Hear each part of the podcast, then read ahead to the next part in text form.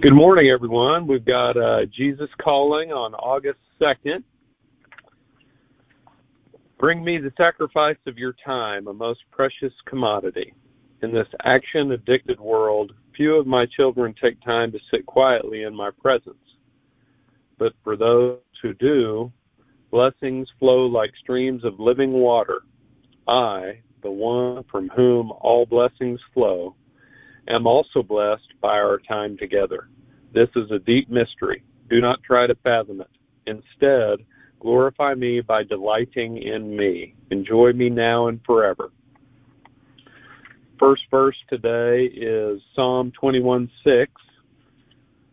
Surely you have granted him unending blessings and made him glad with the joy of your presence. Our next verse is John 7:38. Whoever believes in me, as Scripture has said, rivers of living water will flow from within them. And our last verse of the day is Psalm 103:11. For as high as the heavens are above the earth, so great is his steadfast love toward those who fear him. Okay, so as we think about today's verses and our reading, you know, the world places great value on gaining favor with your fellow man and striving for material possessions and those types of things. But God places great value in just being in communion with us. And really, if we think about it, there might not be anything that we do that is more important than devoting ourselves to spending time with God. It is what fuels us to do all of the other things that matter in this world.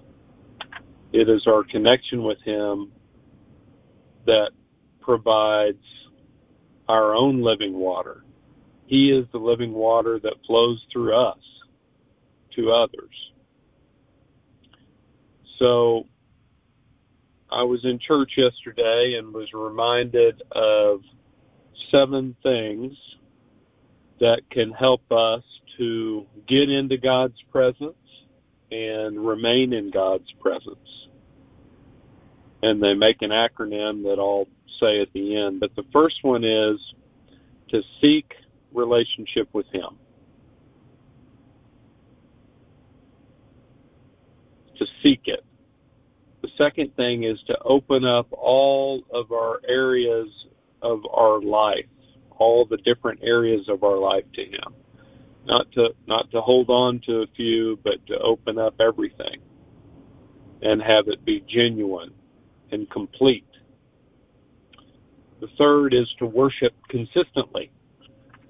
That's the thing I enjoy about this Jesus Calling daily study is it's consistent. It's something we can count on every day and be a part of, do every day. The next one is study God's Word. To know what the Word says and to know whether what we think is right is confirmed by God's Word. The fifth one is engage in prayer and to do that on a consistent basis, to talk to God in whatever formal or informal way, you know, suits you. God knows what we're thinking already anyway, but to take that time to engage. The next one is to expect God to transform us. Being in contact with God, close communion with God, in His presence, we can't help but be transformed by His Spirit and by that close contact with Him. And lastly, do what God tells us to do. Just be obedient and be willing to have that trust and that faith that if we know what he wants us to do and we have the faith and trust to do what he tells us to do, his promises will come to fruition for us.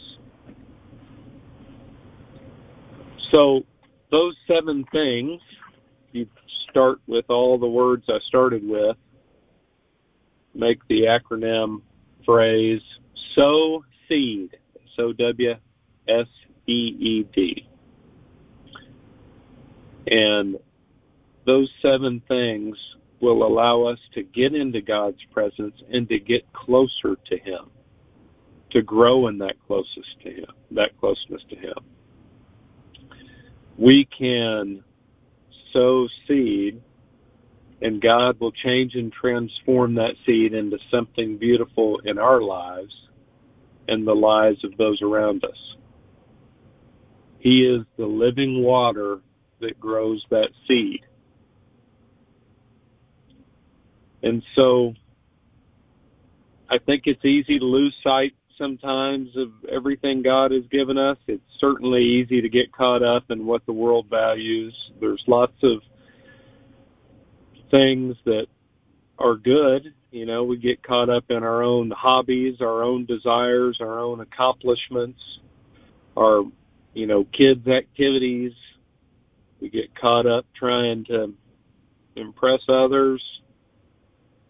We get caught up in how much the opinion of others mean. But, all our relationships with others are good things and important things. Striving to accomplish things, those are all good. Hobbies are good. Our kids' achievements are good. And those feel good in our lives. But I think God calls us in these verses and in our devotional today to remember there's something better, something infinitely better.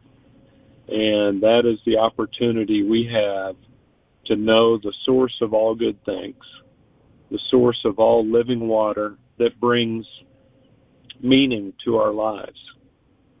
And it is a great blessing to know God and to get to be close to him, even while we're still here on earth, to get the opportunity to get closer to him. We know we will be supremely close to him someday in eternity, but while we're here on earth, how can we get closer to him?